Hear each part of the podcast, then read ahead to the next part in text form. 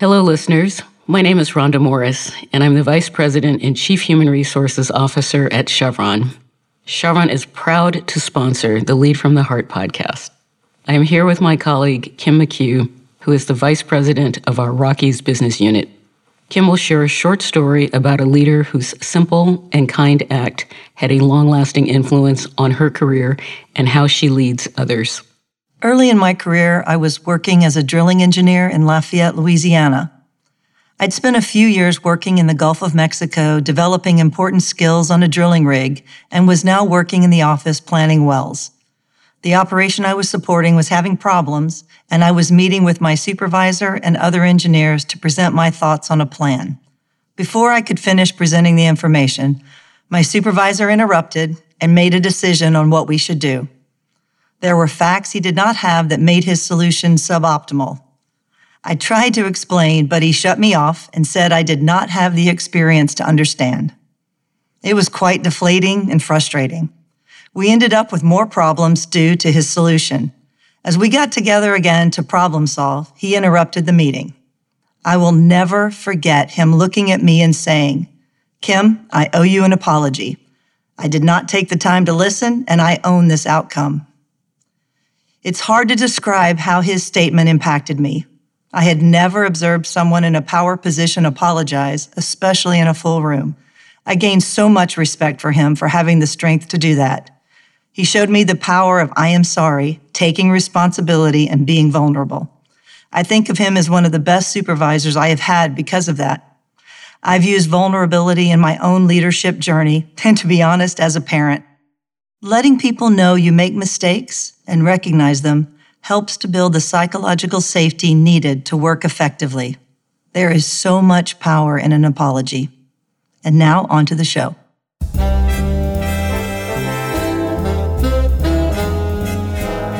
Hello, everyone. This is Mark C. Crowley, and you're listening to the Lead from the Heart podcast.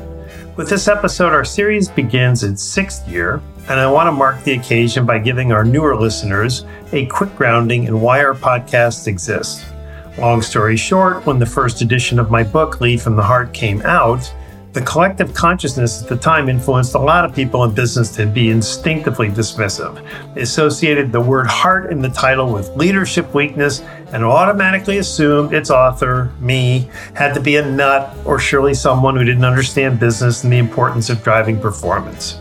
So, goal number one in launching the show was to have people hear my voice and thinking, and ideally to have them come to realize that I wasn't crazy after all, and that my leadership thesis was actually rather sound, albeit revolutionary.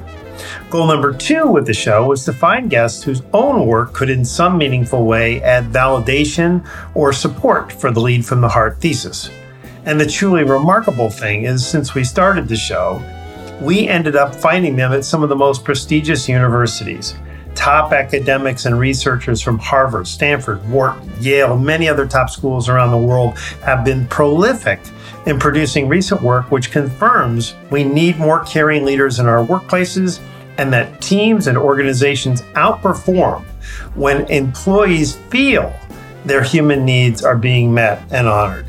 We've also had CEOs from companies like Best Buy, Pixar, Campbell Soup, Medtronic, join us to tell us that leading with and from the heart proved to be a competitive difference to their organizations. And after over 120 episodes, we've grown our audience to 175 countries across the globe. The reason we keep going with our series is because we feel we're really just getting started, just now building the audience we dreamed of, and which will help us influence the first major change to workplace leadership in over a century. And we are so grateful that you're here as a listener and find our content helpful, insightful, and even compelling at times. Our promise is to introduce you to more brilliant and world class thinkers in our next year of shows and hope you'll introduce the podcast to your friends and colleagues whom you think might also benefit. And now I'm thrilled to introduce you to today's guest. This is actually the second time Herminia Ibarra has joined us. Her first episode a few years ago focused on her deep dive study into how Satya Nadella transformed Microsoft after becoming its CEO.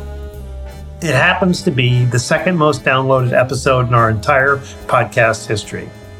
Today, she's here to discuss her provocative global bestseller, Act Like a Leader, Think Like a Leader. When it comes to cultivating strong leadership skills, our common assumption is that it's best to think and then act. We study management books and the like, and then go apply the lessons to the leadership of our teams. But Herminia's conclusion is that we only increase our self knowledge in the process of acting as a leader. We try something new, then observe the results, how it feels to us, how others around us react, and then we reflect upon it all and internalize what our experience taught us.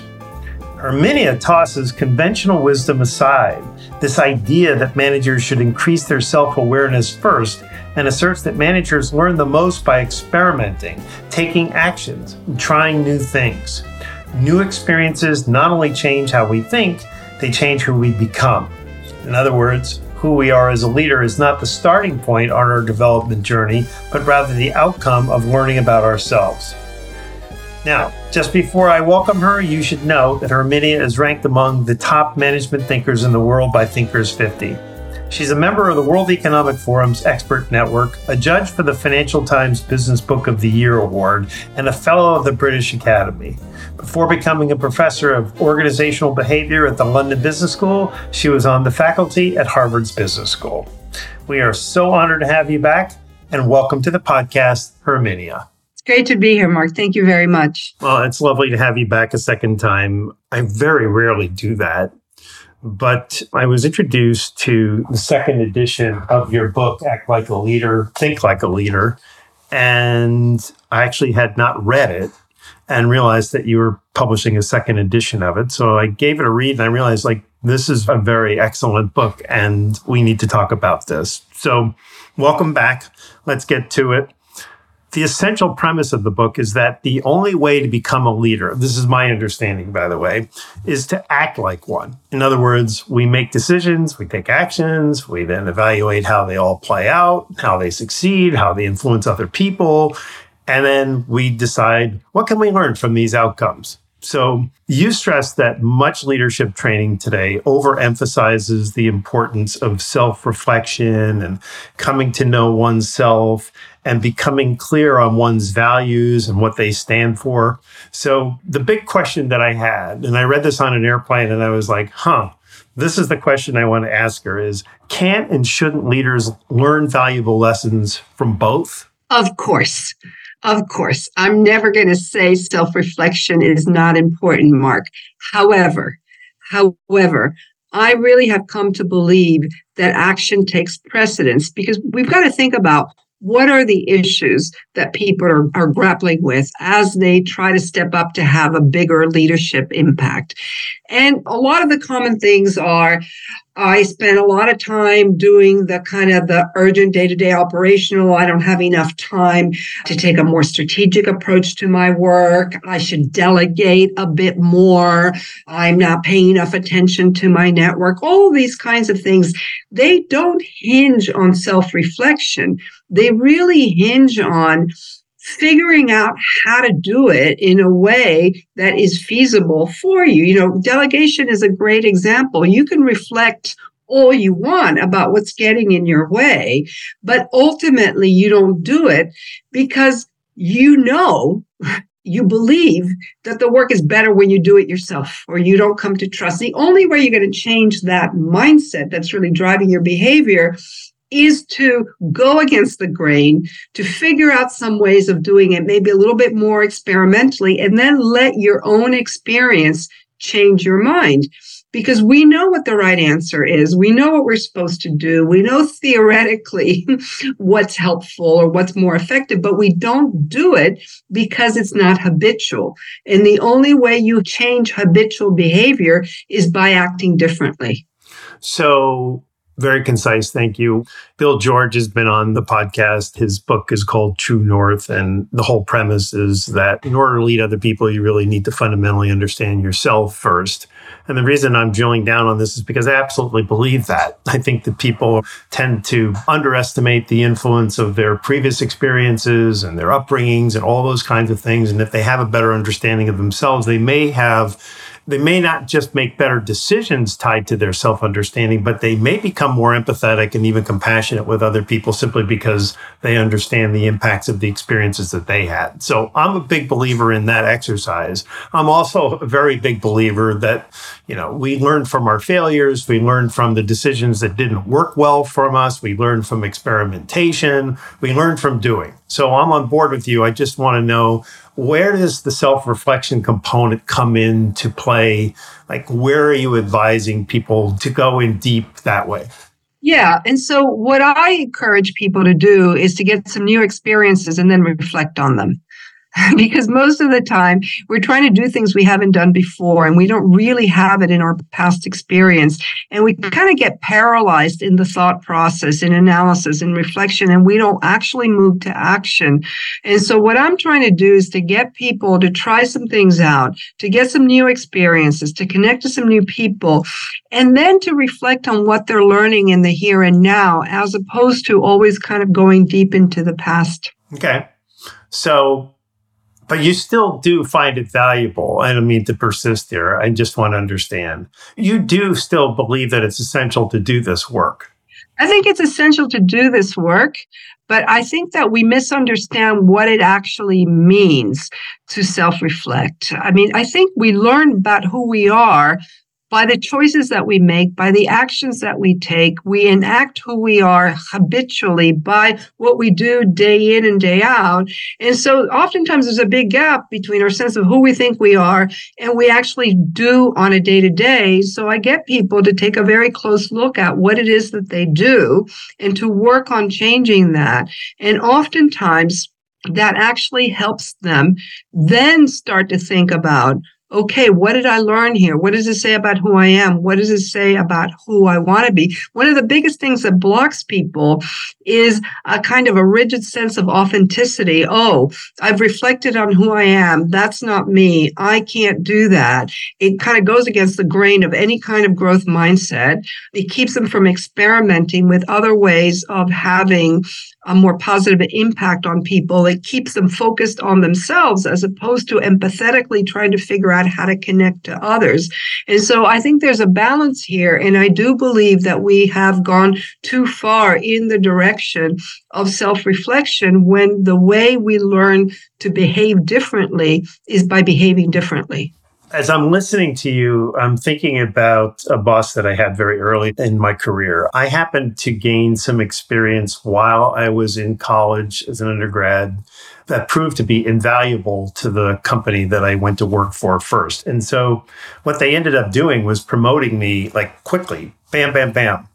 And now I'm in this role where like I'm feeling probably uh, a good percentage of me is over my head in the role that they're giving me, but relative to the other people around me, there was nobody else that was even close to being capable. I couldn't see that. All I could see was whenever I made a mistake, I felt really bad about it. Like I would try different things and experiment, but it was big stage. And so where I'm going with this is that I'm wondering what your advice is to managers of young managers, because what happened in that experience was my boss, who was like one of the most senior people in the organization, he didn't come and bring me in and give me a spanking, if you will. He understood that in order to do the kinds of things that I was needing to do, that there were going to be lessons learned and that we're not going to punish the guy for trying because he's moving us in the direction that we're trying to go to. I will forever be grateful to him because I was very hard on myself. Mm. So that was enough for me to basically leverage everything that you're talking about try something, it didn't work, it may have caused some problems, learn from that, do better next time. But also have a supportive boss who didn't punish me every time. Well, that's what psychological safety is, by the way, that you're able to make mistakes with good intent, learn from them, iterate, and be supported for that, as opposed to not trying things. And, you know, what I see more often is people are so afraid to make a mistake. They're so afraid to deviate from what they've always done. And they start to define their authentic self in those terms you know, what I know how to do, what is completely inside my comfort zone. And that's not a context for learning. It's not a context for learning. And when you've not done it before, I mean, I'm not talking about deep seated values. Obviously, you need to reflect on those. But when you've not done these things before, the best thing to do is faster cycle learning by trying things out. Now, if you can have some shortcuts because you've gotten some good coaching from a manager, fantastic. But most of the time we don't because they're not there. They're in another geography. They're busy. They don't know how to coach. And so what we've got left is the kind of learning that you can only do by doing. It's not the only learning. But when it comes to how to lead at a higher level, when it comes to how to motivate people, when it comes to how to stretch your leadership style, those are not things you can do reflectively. You have to do them in practice. I completely agree with you. I want to ask you are we afraid to make mistakes as managers because we fear being punished or we fear being embarrassed? What's the reason and what's the solution? Yeah, it's a little bit of all of that. But one of the things that I've come to conclude through this research is that it's not even a fear. The biggest impediment is it's kind of a classic what got you here won't get you there kind of Marshall story. Mm-hmm.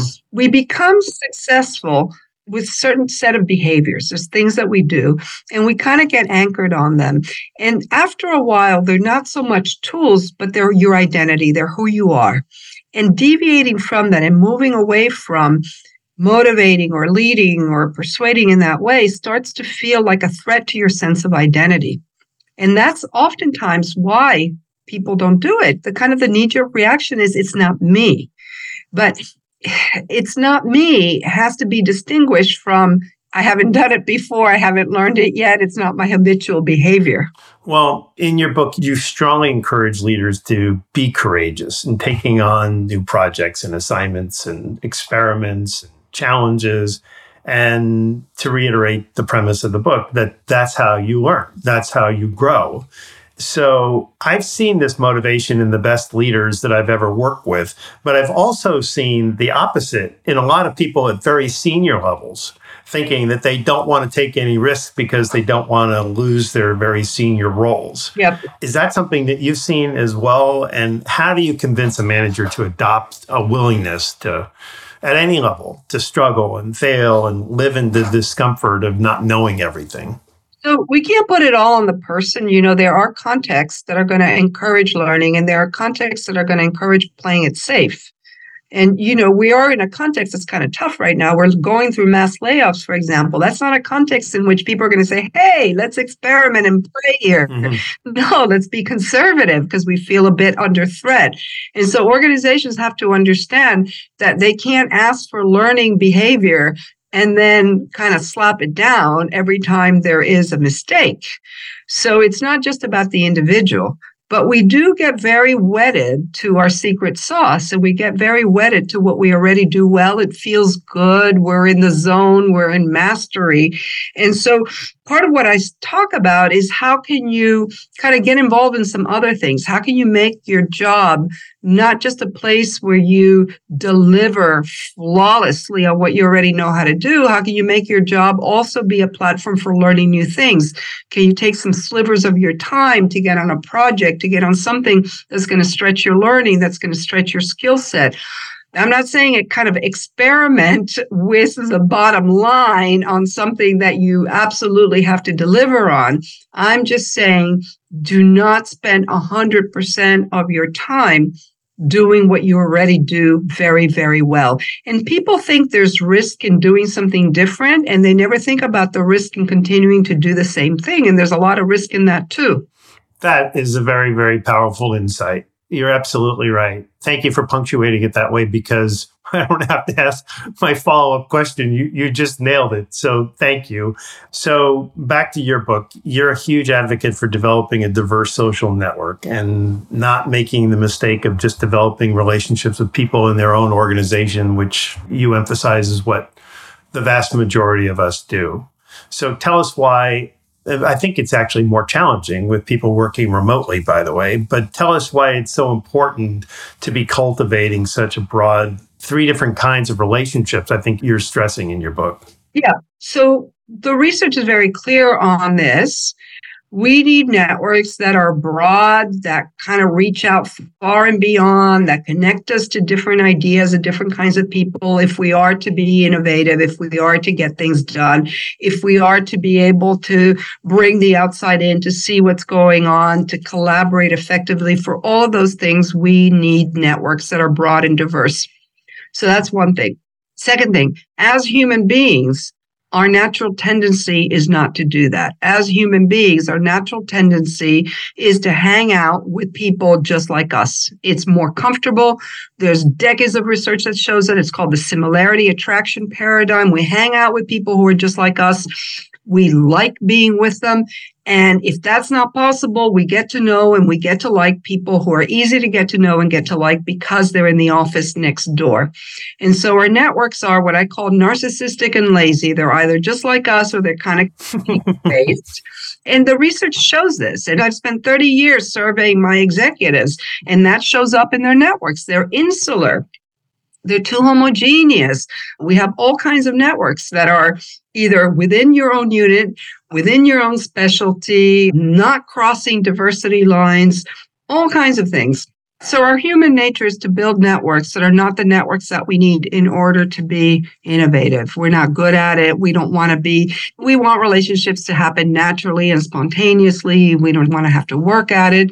And so, as a result, we tend not to have the networks that we need to be able to have that broad perspective and be able to reach out and connect different kinds of ideas and different kinds of people. And it takes awareness. It takes realizing that that is, as particularly as you get more senior, that that's your job to be able to bring that perspective, to be able to connect different areas. And by the way, that's also how we get jobs. And that's also how we advance our careers. With insular networks, we don't get very far. And so I spent a good bit of time in the book talking about what makes for an effective network and what are the things that we need to do, which are going out of our way in order to build those networks. What are the principal goals of having an expanded network? Like, what's the whole purpose? Is it just to protect ourselves if we need a job? Is it to gain insight into other industries? Like, what's the motivation for building this? Yeah. So in, in every seminar I run, I start by asking people how important is it to have a good network for your leadership effectiveness? And everybody gives it the top rate rating. Hmm. And they say it's for a lot of things. It's because you need a network to get anything done, because you need a network to keep you informed, because you need to have people to collaborate with, to cooperate, to get buy-in, to figure out what's happening. So already, just in terms of getting things done, you need a network. Beyond that, if you've got a seed of an idea, the idea is never fully developed. How do you develop it? You talk to people, you get their perspective, you find out what other groups did, you get an expert to pull in who's going to give you some input into it. Ideas grow and develop by that kind of cross fertilization. Networks are hugely important in innovation processes. And then, you know, in terms of getting a job, we get jobs through our networks. That's how we get leads, we get referrals, we get introductions, we get ideas. I've done a lot of work on how people change careers. Most people who want to change careers don't know what they want to change into. And so you also need networks to see what other people have done to be inspired, to consider possibilities, to find ways of not pigeonholing yourself and to not let yourself get pigeonholed. So there's, there's quite a bit that we do through our networks. Most of the work we do is relational. So, how do we do it? how do I cultivate a better and deeper, broader relationship base than what I have today? If I'm ambitious and I want to do it, what's your best advice? Two ways activities and relationships. The first is activities. What are projects I'm involved in? What do I do extracurricularly? Do I have interest groups that I participate in? Do I use social media? Does that make sense? Does it not make sense? Do I speak at events? Do I stay connected to my alumni networks? You know, there's a kind of a long list of activities that help us rub elbows with people who are not in our day to day. And it's important to have some of those. So that's one. Sometimes you can be more strategic. I'm going to take on some projects within my organization, outside my unit, because I want to build some connections. But one basket of things you can do is pay attention to what activities you engage in and make sure those activities get you, as I say, out of the house, which means outside your immediate day to day operational work. The other way is thinking specifically about relationships. Who do I need to know? Where am I going? What am I trying to achieve? Who can help me? Who can guide me? Who can give me exposure? And literally finding ways to either get to know or deepen your relationship with those people. Ask for introductions, reach out, do your homework, try to find ways of connecting. But it's actually quite simple. It's really more a matter of actually doing it. Is it any more difficult in a hybrid world? Absolutely. There's been a couple pieces of research, uh, starting with a bit of work that Microsoft did on their own organization. Remote work has damaged our networks. First, COVID managed lockdown damaged our networks, and remote work has made it difficult to build it back up because remember, we're narcissistic and lazy. the lazy principle depends on kind of bumping into people. So if we're not bumping into people in the elevator, in the office, at work, it's harder. You know, you can have that kind of informal conversation. Hey, by the way, what did you think? But if you have to schedule a Zoom, it's a different order of magnitude altogether. You know, I see it in my own workplace. It's hard to figure out what people think, where they stand on sensitive issues. You're not getting soundings. You're you're not bumping into people in the hallway and say, "What do you think about that?" This is a lot harder. You have to be more intentional, and you have to make sure you're carving out time for that. And the informal part, I'm sorry to say that it's stilted. You can make room before or after a meeting to have quote unquote informal interaction but it's not the same.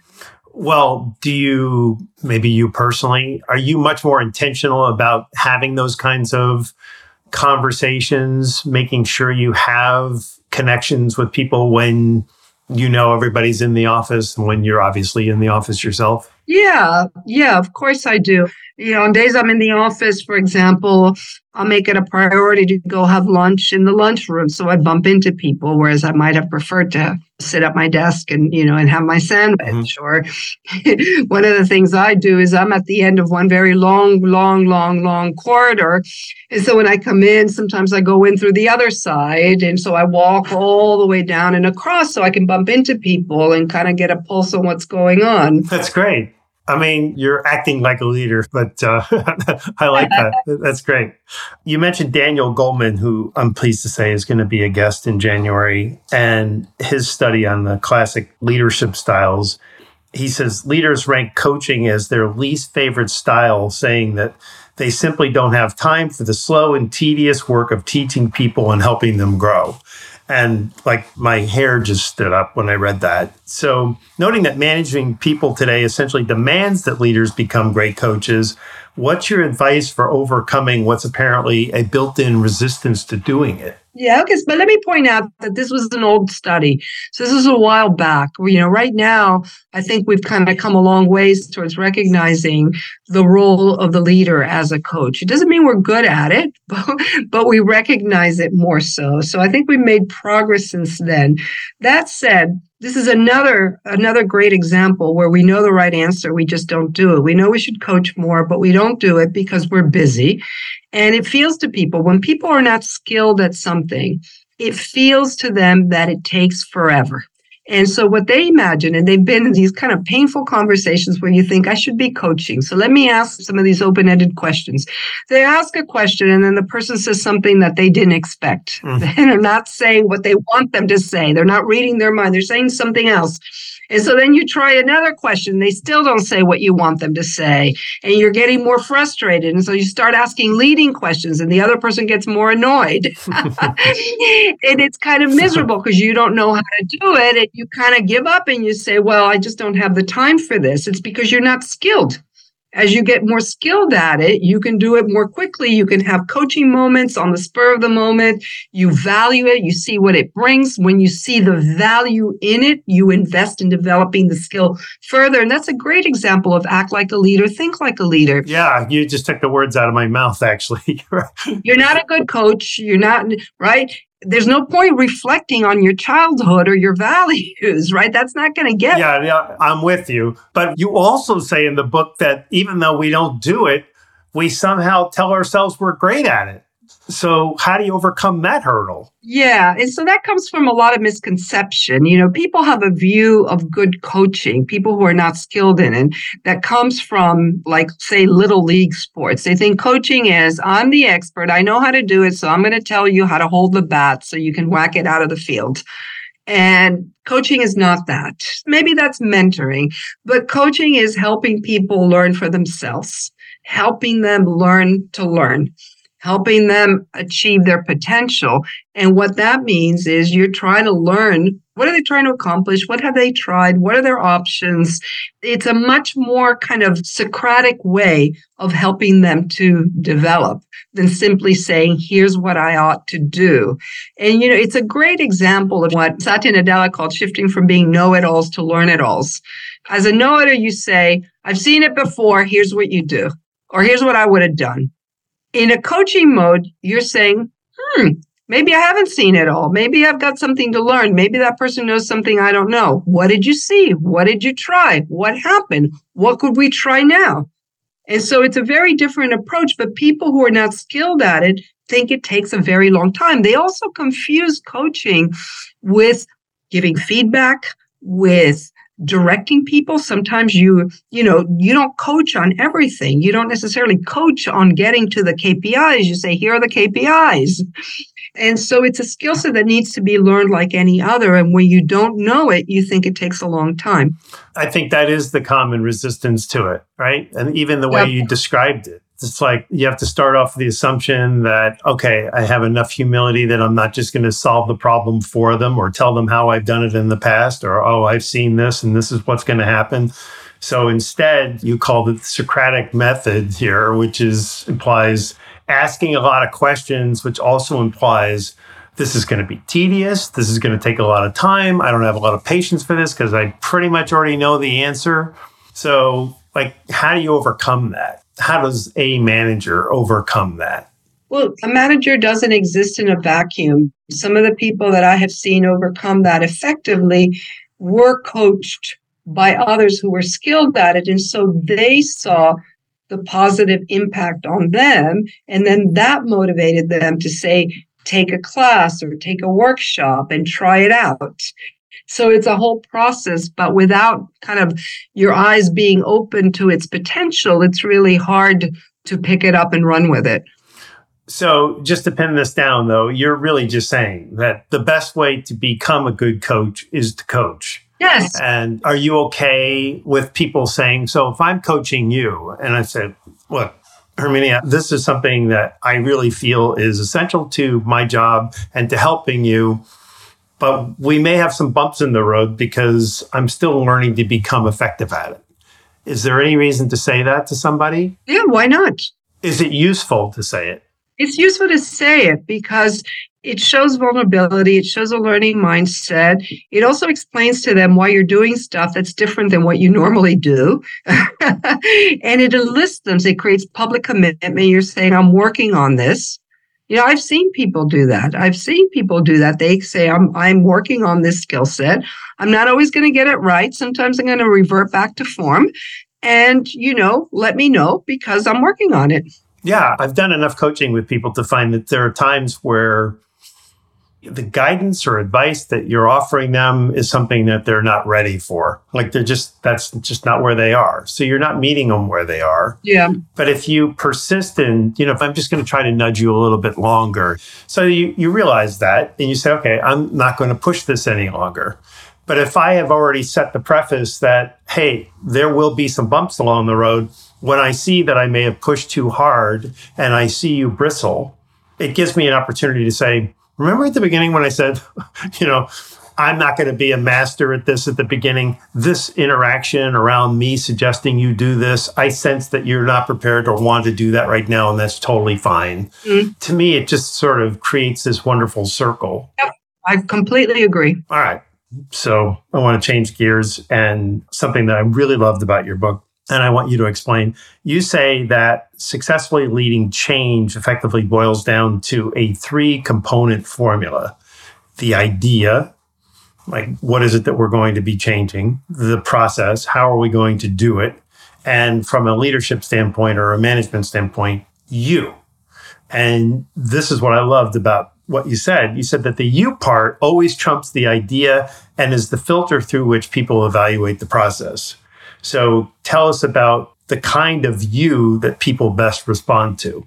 Yeah, and that's really simple. It's the you that walks the talk. It's the you that is genuine because so many times people are trying to affect a change. This is particularly true where we're talking about cultural transformation. We're moving towards more of a learning organization. We're trying to establish more psychological safety, whatever it is. And then the person does not act in kind. The person does not respond. And so you're trying to take an idea and put it into practice. But if you don't practice it yourself, if you don't role model it, if you don't convey to people why it's real to you, why you believe what you believe, it will feel to them like a bunch of bullshit management jargon mm-hmm. or generic stuff. And so you've got to convey why is this real? Why is this meaningful? Why should you do this? And a lot of it is in your own behavior. You're triggering an experience that I had where the organization made a decision, the organization that I worked with several years ago in my career, and they decided that they were going to teach people how to micromanage their employees and including their managers, starting at the very top of the organization. So there was a methodology. The premise of the methodology was I can make you work harder than you will ever make yourself work. So starting from there, there was Monday morning commitments on what are you going to do this week, Wednesday check-ins to see where Herminia is on her commitments, and then Friday is you have to disclose to everybody whether you kept your commitments. And if you didn't, then there was a public hanging. And it was extremely painful. And I could see where this was going. I understood the whole premise of it, and I fundamentally disagreed with it all. But we were asked, the person who created all this was very clever in saying, in order for this to work, we need the senior managers to get on board and say, this is the greatest thing that's ever going to happen to us. And it made me just sick inside to think that I'm going to have to be the advocate for this. So when there are times where you're not on board with the change, what's your advice? I know that's a tricky question here, but it's a tricky question.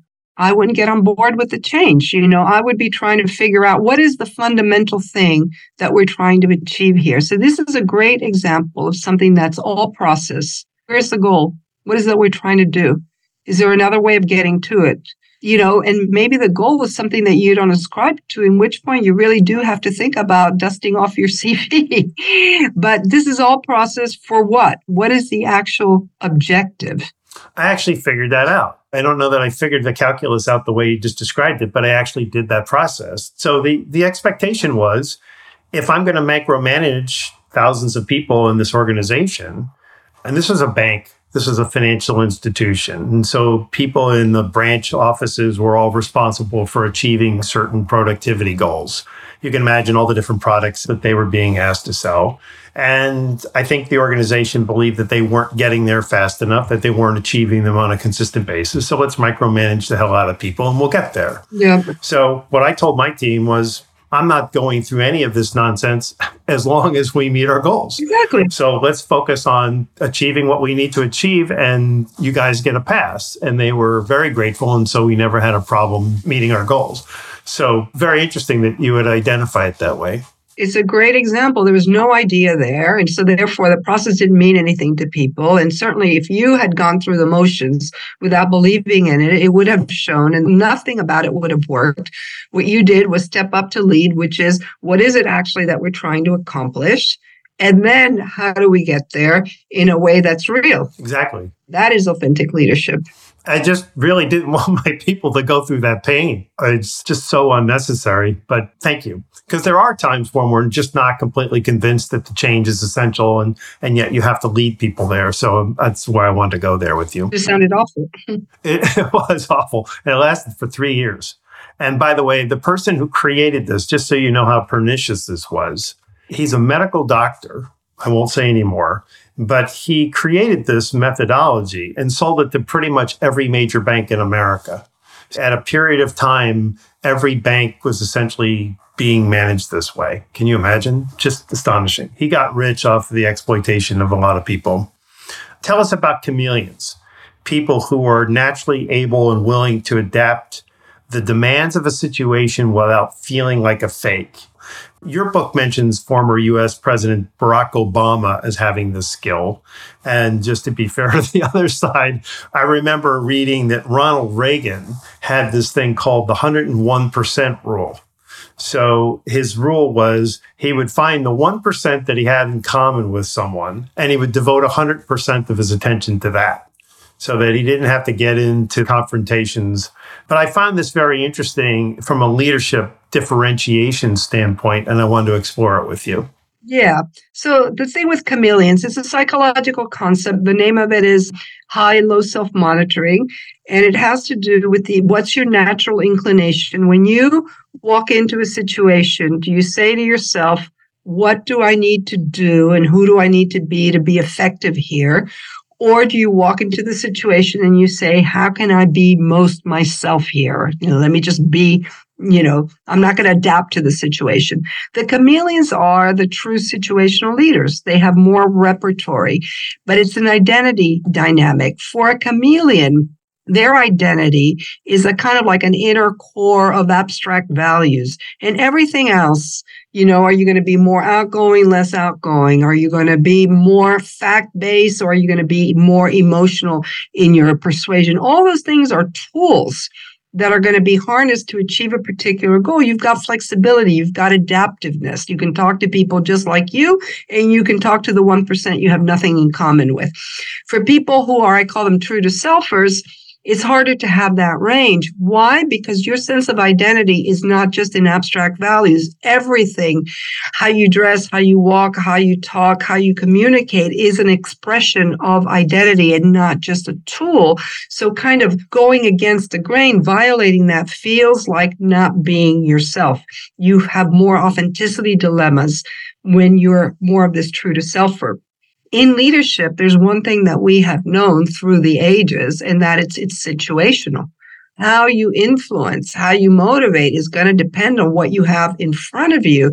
And what we teach people, what we've always taught people is stretch your repertory, get more breadth. More junior people only know how to do it one way as we get more senior, as we get more experience, we're able to, communicate in different ways, to influence in different ways, on the basis of what is the need of the person in front of you. And so I think there's a lot to be said for getting more breath. I talk about can you be a more authentic chameleon?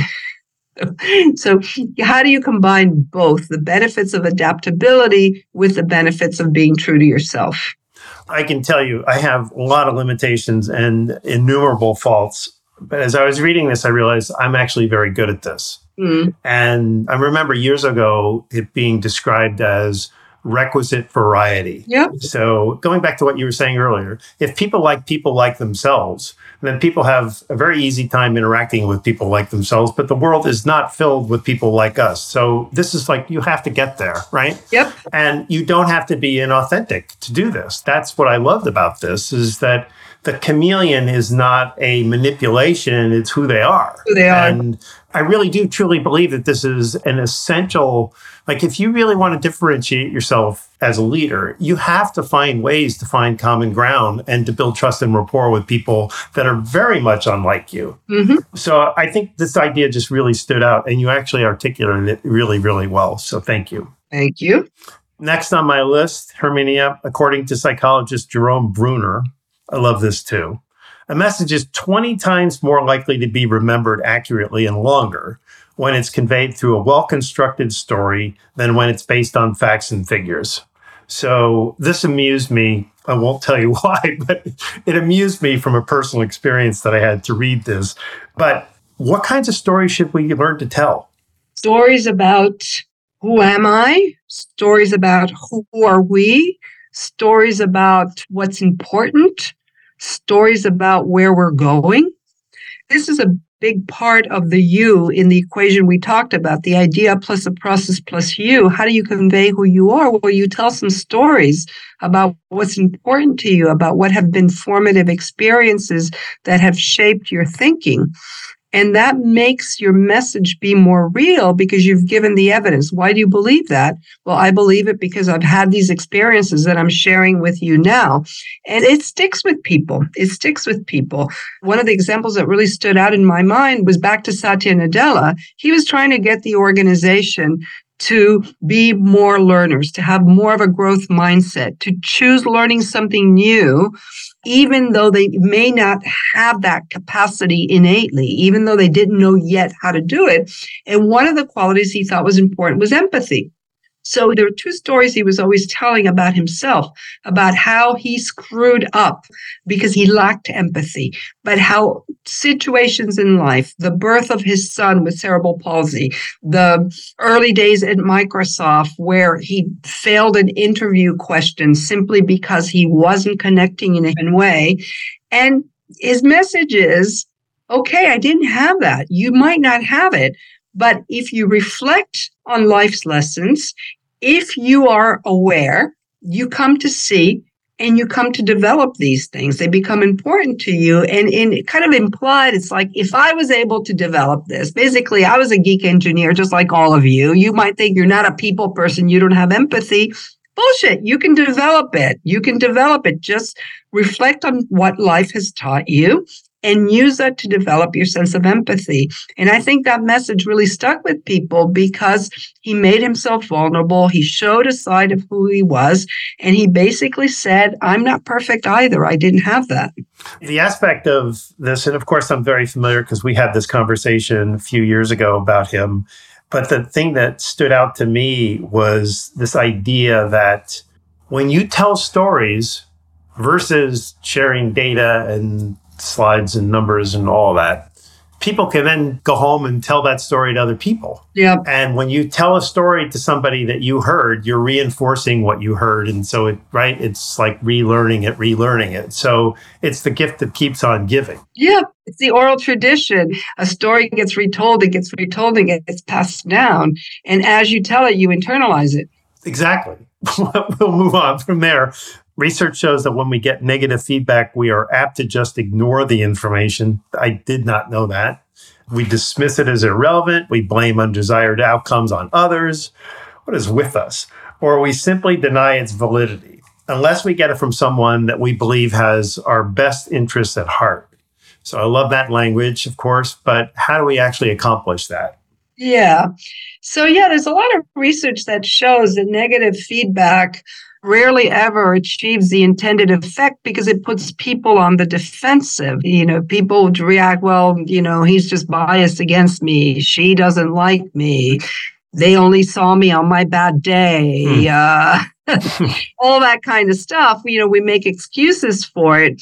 And so it's only going to be received well from somebody who is trying to convey that they have your best interests at heart. That's trying to convey it from a learning point of view. And it's also only going to be well received if you're in a context in which it is normal and regular and frequent and people get skill on how to do it and they get taught how difficult it is you know one of my favorite things about negative feedback is that even giving it let alone getting it produces in your brain the equivalent of you know the fight or flight when you got a big mammoth coming at you mm-hmm. you know it's just such a stress reaction and so it doesn't put us into learning mode. Mm-hmm. And so there's lots of things, giving it to people in doses that they can take, making it actionable, giving it at the right time, giving it when you have a good relationship, asking if the person wants it. There's all kinds of things. But most of the time, negative feedback backfires because it makes people defensive but we still have to give it sometimes, right? So sometimes we have to give it. Yeah. There's just times where you have to give it. And so, in the spirit of having their best interests at heart, let's say I blow something really badly. You said something to me, you said this is really important to me, and I glossed over it and it didn't happen. And now you're really upset with me. So I know I've done something bad, but you really give it to me. Like it's painful. Mm-hmm. And you need to pay more attention. You need to be more disciplined. I couldn't have been more clear. And so I'm like, okay, I'm feeling it. I'm feeling it. I'm feeling it. But as I leave your office or wherever we're having this conversation, and I'm reflecting on the feedback and how hard you hammered me, am I more likely to just accept that I blew it and not blame you or blame others and really reflect on it if I knew that you had routinely called out the things that I'm actually doing well? Yeah, of course. Of course. That's part of what makes me feel that you're not biased. Okay.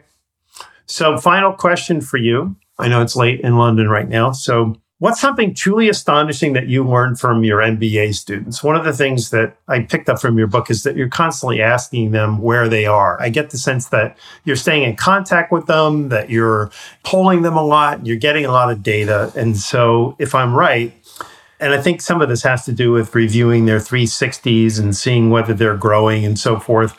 Is there anything that you've learned from all these very bright people who are coming to your school to get an MBA or executive education that would really enhance the leadership ability of the people listening to this podcast if they knew it?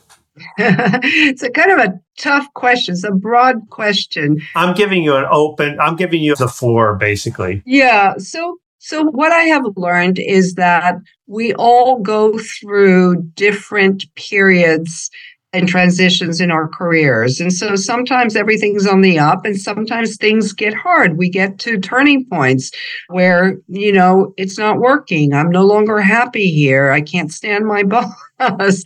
and those are the moments in which having community and connections make a big difference because in all of this leadership scholarship, we tend to talk about leaders as individuals, as kind of like sole players. And that's not what we are. We're part of communities, we're part of groups, we're part of networks. And there's a real power in community. Oftentimes, the strongest thing for my students is they get together in a group and they get together in a class or they're debriefing a 360 and they realize they're not alone. Other people are going through exactly the same thing and they can talk it through and they can brainstorm solutions or at least feel less alone, get support for that. And there's just real power in that. And I, I think that that's one of the big lessons that I have gotten out of um, years and years with my students is helping them understand the power of that and how much more confident and brave and resilient they can be as part of a group and as part of a network and to not try to go at it alone but really take support and take courage in those sets of connections. So that's where I would end the conversation today. I'm not going to let you end it. I have a follow up question. Should managers, should leaders be facilitating this, fostering this, encouraging this? so that that connection actually occurs so that people do feel part of a tribe within their teams sometimes your tribe is not part of your team. I think you have to find your own. And sometimes the most powerful connections are not the immediate ones. They're people who don't know you as well or who don't see your day to day and so therefore don't have expectations. Don't pigeonhole you. And, and can imagine the future possibilities that you see for yourself. Okay you're terrific and very, very insightful. It's an excellent book. Congratulations on your second edition. I enjoyed it thoroughly and I enjoyed our conversation thoroughly. So, on behalf of my entire audience, Herminia, thank you so very much. Thank you, Mark. Thank you very much.